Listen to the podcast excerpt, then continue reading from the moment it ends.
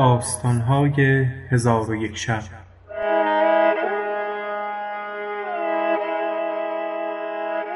چون شب پنجم برآمد حکایت ملک سندباد وزیر گفت چون است حکایت ملک سندباد ملک رویان گفت شنیده ام که ملکی از ملوک پارس همیشه به نخجیر رفتی و تفرج دوست داشتی و شاهینی داشت که دست پرورده خود بود و شب و روز آن را از خود دور نکردی و تاسکی زرین از برای آن شاهین ساخته و در گردنش آویخته بود. برای آنکه هنگام تشنگی آب از آن تاسک می‌خورد. روزی ملک شاهین به دست گرفته با غلامان به نخچیرگاه شد و دام بگستردند. غزالی به دام افتاد. ملک گفت هر کس که غزال از پیش او رد شود بخواهم کشت. سپاهیان به غزال گرد آمدند. غزال به سوی ملک بیامد و از بالای سر ملک بجست. غلامان به یکدیگر نگاه کردند. ملک با وزیر گفت چه می‌گویند؟ گفت ای ملک تو گفته بودی که غزال از پیش هر کس به جهت او را بکشی. اکنون غزال از پیش تو جسته. ملک گفت از پی غزال خواهم رفت تا آن را به دست آورم. پس ملک از پی غزال بتاخت و شاهین بر سر غزال نشسته به چشمانش همی زد تا آنکه غزال کور گشت و گریختن نتوانست. آنگاه ملک رسیده غزال را ذبح کرد و از فتراکش بیاویخت و لکن بسیار تشنه شد. به سایه درختی آمده دید که آبی قطره قطره از درخت همی چکد. طاس را از گردن شاهین بگرفت. پر از آب کرده خواست بخورد شاهین پری بر تاسک زد و آب ریخت. ملک دوباره طاس پر از آب کرد. چنان یافت که شاهین تشنه است. آب به پیش شاهین گذاشت. شاهین پر بر تاسک زده آب بریخت. ملک باز آن را پر از آب کرده به پیش اسب گذاشت. شاهین پر زده آب بریخت. ملک در خشم شد و گفت نه خود آب خوردی و نه من و نه اسب را گذاشتی که آب بخورد. پس تیغ پر کشیده پرهای شاهین را بینداخت. شاهین به اشارت بر ملک بنمود که بر فراز درخت نگاه کند. ملک بر فراز درخت نگاه کرده ماری دید که زهر از آن مار قطره قطره می چکید آنگاه از بریدن پرهای شاهین پشیمان گشته و شاهین به دست گرفته به مقر خود بازگشت. غزال را به خوان سالار سپرده خود بر تخت نشست و شاهین فریادی برکشیده بمرد ملک پشیمان و محزون شد.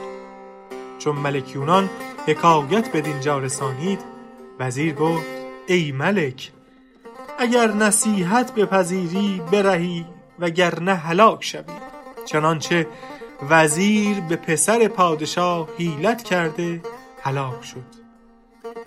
ملک گفت کدام است آن حکایت؟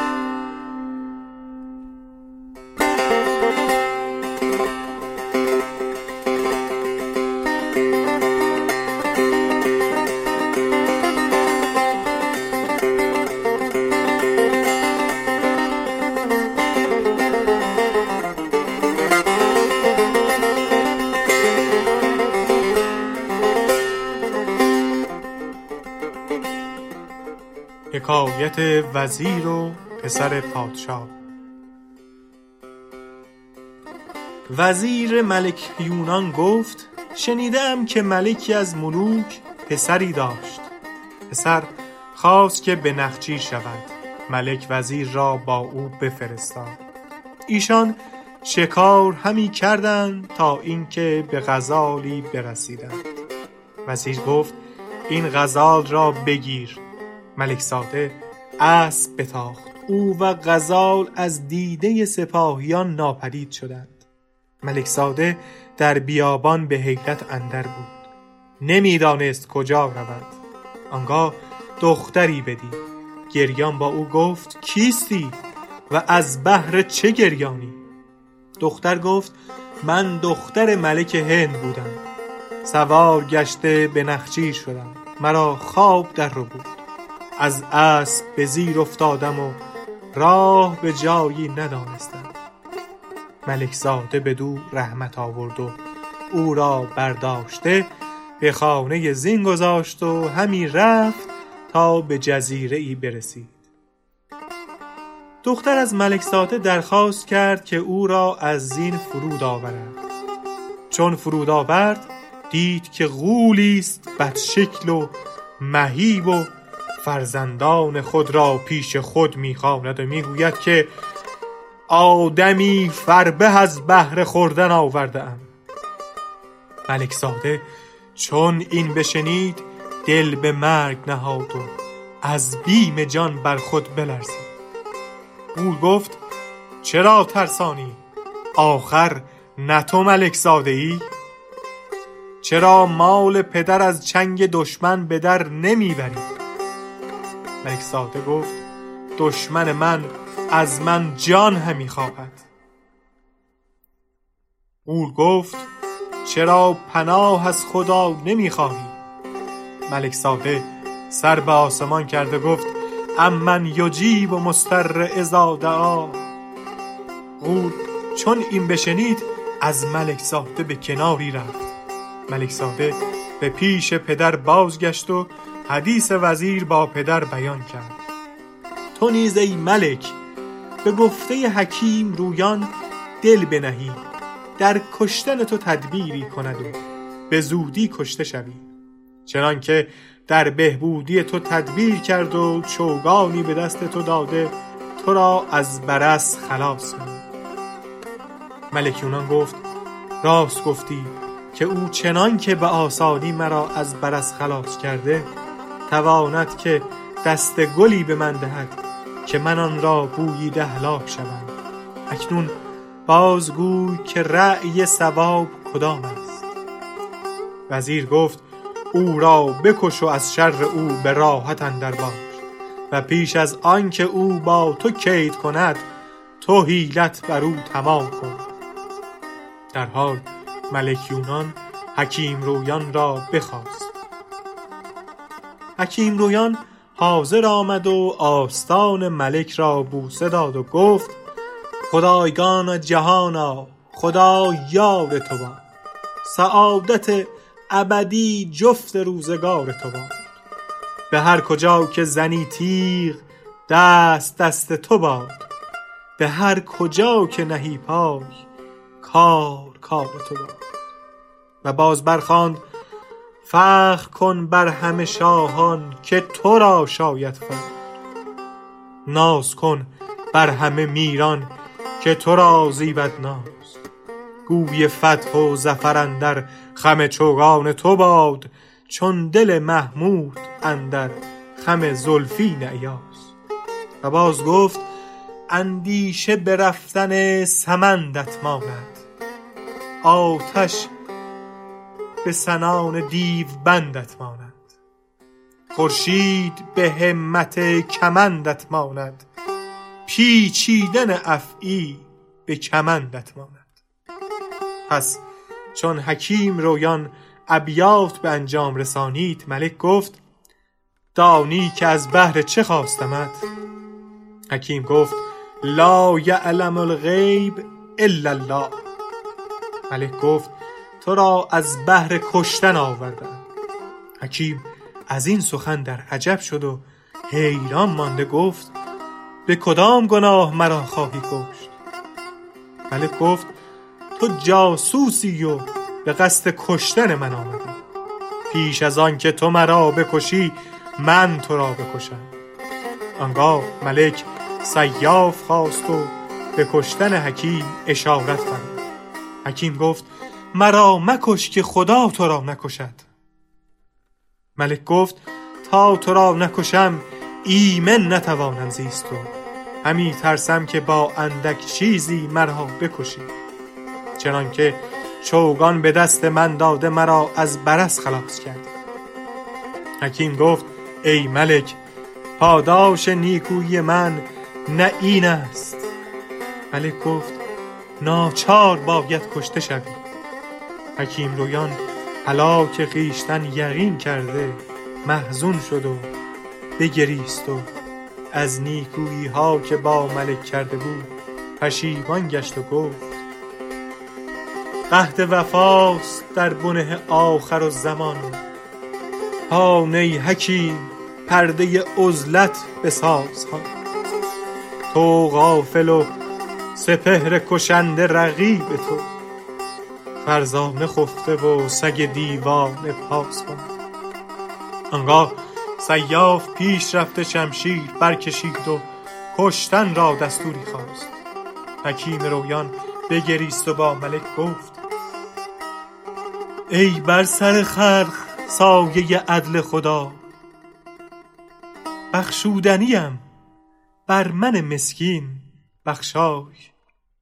پس از آن بگریست و گفت ای ملک پاداش من نه این بود تو مرا پاداش همی دهی چنان که نهنگ صیاد را. ملک گفت چون است حکایت نهنگ با صیاد؟ حکیم گفت ای ملک در زیر تیغ چگونه توانم حدیث گفت؟ تو از من درگذر و به غریبی من ببخشای که خدای تعالی بخشندگان ببخشاید پس در آن هنگام یکی از خاصان پایه سریر ملک را بوسه داد و گفت ای ملک از او درگذر که ما گناهی از او ندیده ایم ملک گفت اگر من او را نکشم خود کشته شوم. از آنکه کسی که تواند چوگانی به دست من داده از ناخوشی برس نجاتم دهد این نیز می تواند که دست گلی به من دهد که او را بوییده هلاک شود. مرا گمان این است که او جاسوسی است که به قصد کشتن من آمده. به ناچار او را باید کشت. چون حکیم دانست که ناچار کشته خواهد شد گفت ای ملک اکنون که به کشتنم آستین برزده ای مرا دستوری ده که به خانه خویش روم و وصیت بگزارم و مرا کتابی است برگزیده. او را آورده بر تو هدیه کنم. ملک گفت چگونه کتابی است؟ حکیم گفت آن کتاب سودهای بسیار دارد. کمتر سودش این است که پس از آن که سر بریده شود ملک آن کتاب را بگشاید و از صفحه دست چپ سه سطر بخواند. آنگاه سر من در سخن آید و آنچه را ملک سؤال کند پاسخ دهد.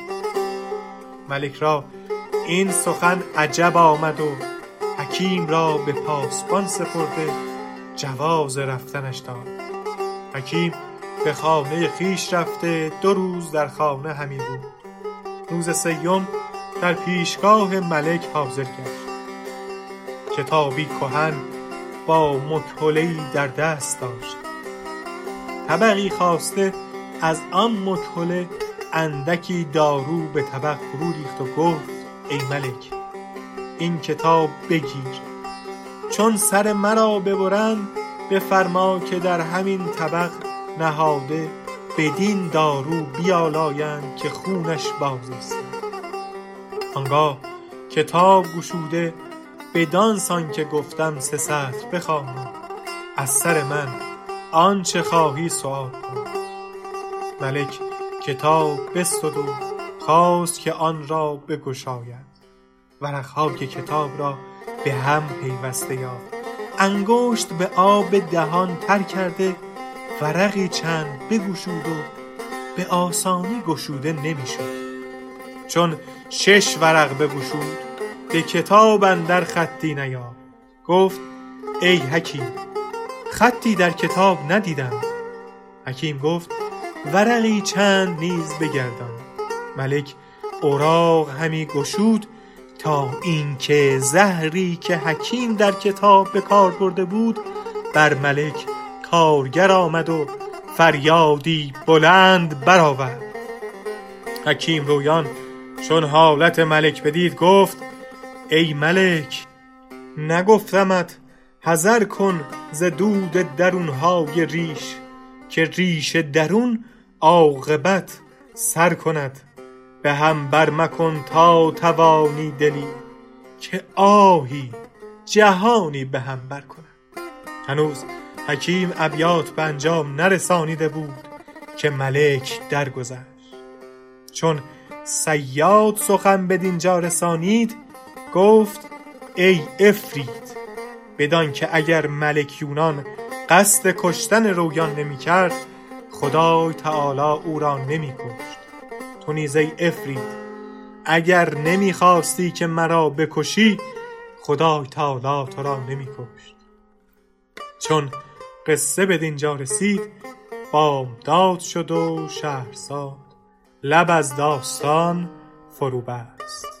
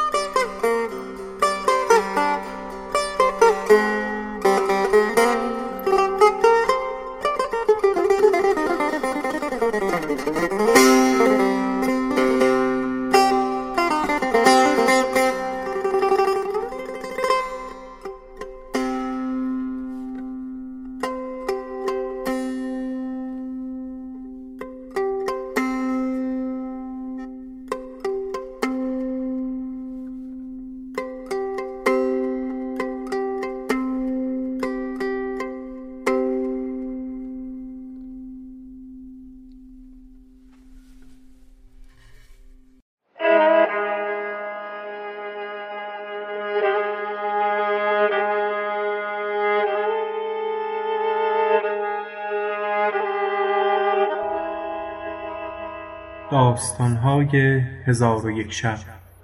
چون شب ششم برآمد شهرزاد گفت ای ملک جوانبخت. صیاد با عفریت گفت که چون تو قصد کشتن من کرده بودی اکنون من تو را در این رویین خمره به زندان اندر کنم و به دریا بیفکنم. عفریت چون این بشنید فریاد برآورد و بنالید و صیاد را به نام بزرگ خدا سوگند داد و گفت تو بدکرداری مرا پاداش بد مده و چنان مکن که عمامه با آتکه کرد. صیاد گفت چگونه بوده است حکایت ایشان؟ عفریت گفت من چون توانم که به زندان اندر حدیث کنم اگر مرا بیرون بیاوری حکایت بازگویم. صیاد گفت ناچار تو را به دریا افکنم که دیگر راه بیرون شدن ندانی. من پیش تو بسی بنالیدم و زاری کردم. تو بر من رحمت نیاوردی و همی خواستی که بی بکشی و به پاداش این که من تو را از زندان به در آوردم تو در هلاک من همی کوشیدی اکنون تو را به دریا در افکنم و بدین جا خانه کنم و همه کس را از کردار بد تو بیاگاهانم و نگذارم که دیگر کس تو را به در آورد که تا ابد در همین جا بمانی و گونه گونه رنج ها ببری. عفریت گفت اکنون وقت جوانمردی و مروت است. مرا رها کن. من نیز با تو پیمان بربندم که هرگز با تو بدی نکنم و تو را از مردم بی نیاز گردانم. پس صیاد از عفریت پیمان بگرفت و به نام بزرگ خدا سوگندش داده مهر از سر رویین خمره برداشت. در حال دودی از خمره بیرون آمده بر آسمان رفت. پس از آن در یک جا جمع آمده عفریتی شد زشت منظر و پا به رویین خمره بزد و او را به دریا انداخت. چون صیاد دید که عفریت خمره به دریا افکنده مرگ را آماده گشته. با خود گفت که این علامت نیک نبود. پس از آن پیش عفریت بیامد و گفت ای امیر عفریتان تو پیمان بستی و سوگند یاد کردی با من بدی نکنی که خدای تعالی تو را پاداش بدهد. آنگاه عفریت بخندید و گفت ای صیاد از پی من بیا و صیاد دل به مرگ نهاده همی رفت تا به کوهی برسیدند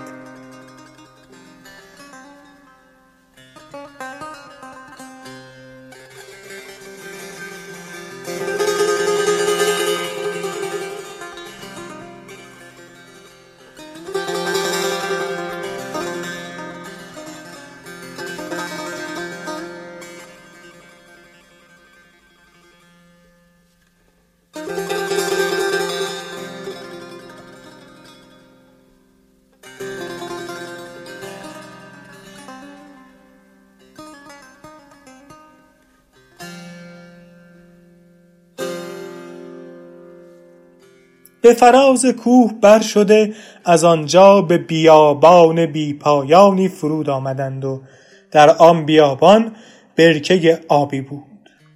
عفریت بر آن برکه بایستاد و صیاد را گفت دام به این برکه بینداز و ماهیان بگیر. صیاد دید که در برکه ماهیان سرخ و سفید و زرد و کبود هستند. او را عجب آمد و دام به برکه بینداخت. پس از زمانی دام بیرون آورد. چهار ماهی به چهار رنگ در دام یافت.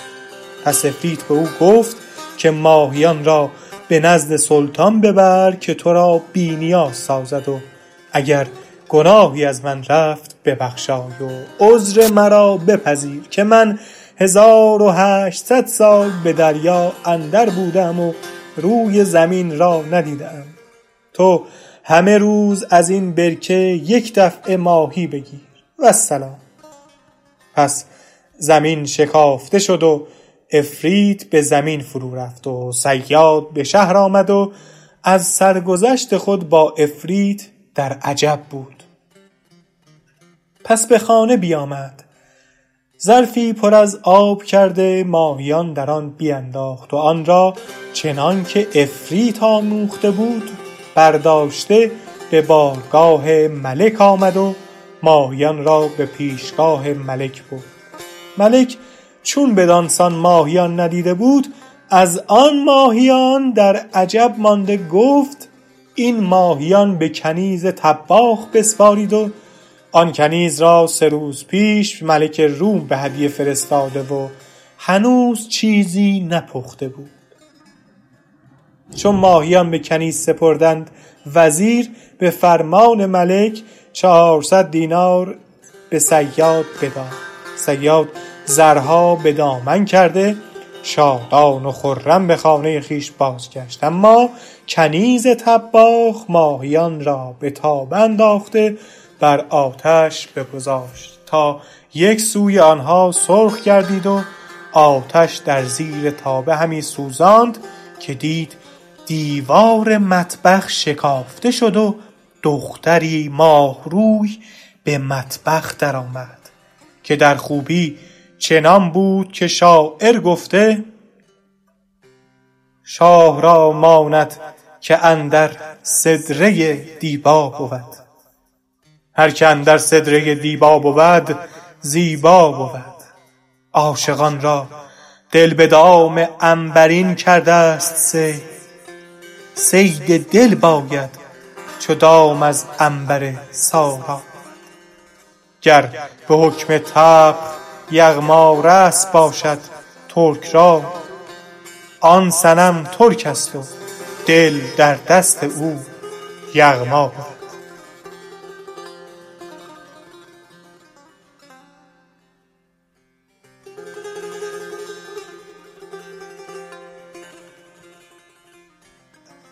و در دست آن دختر شاخه خیزرانی بود.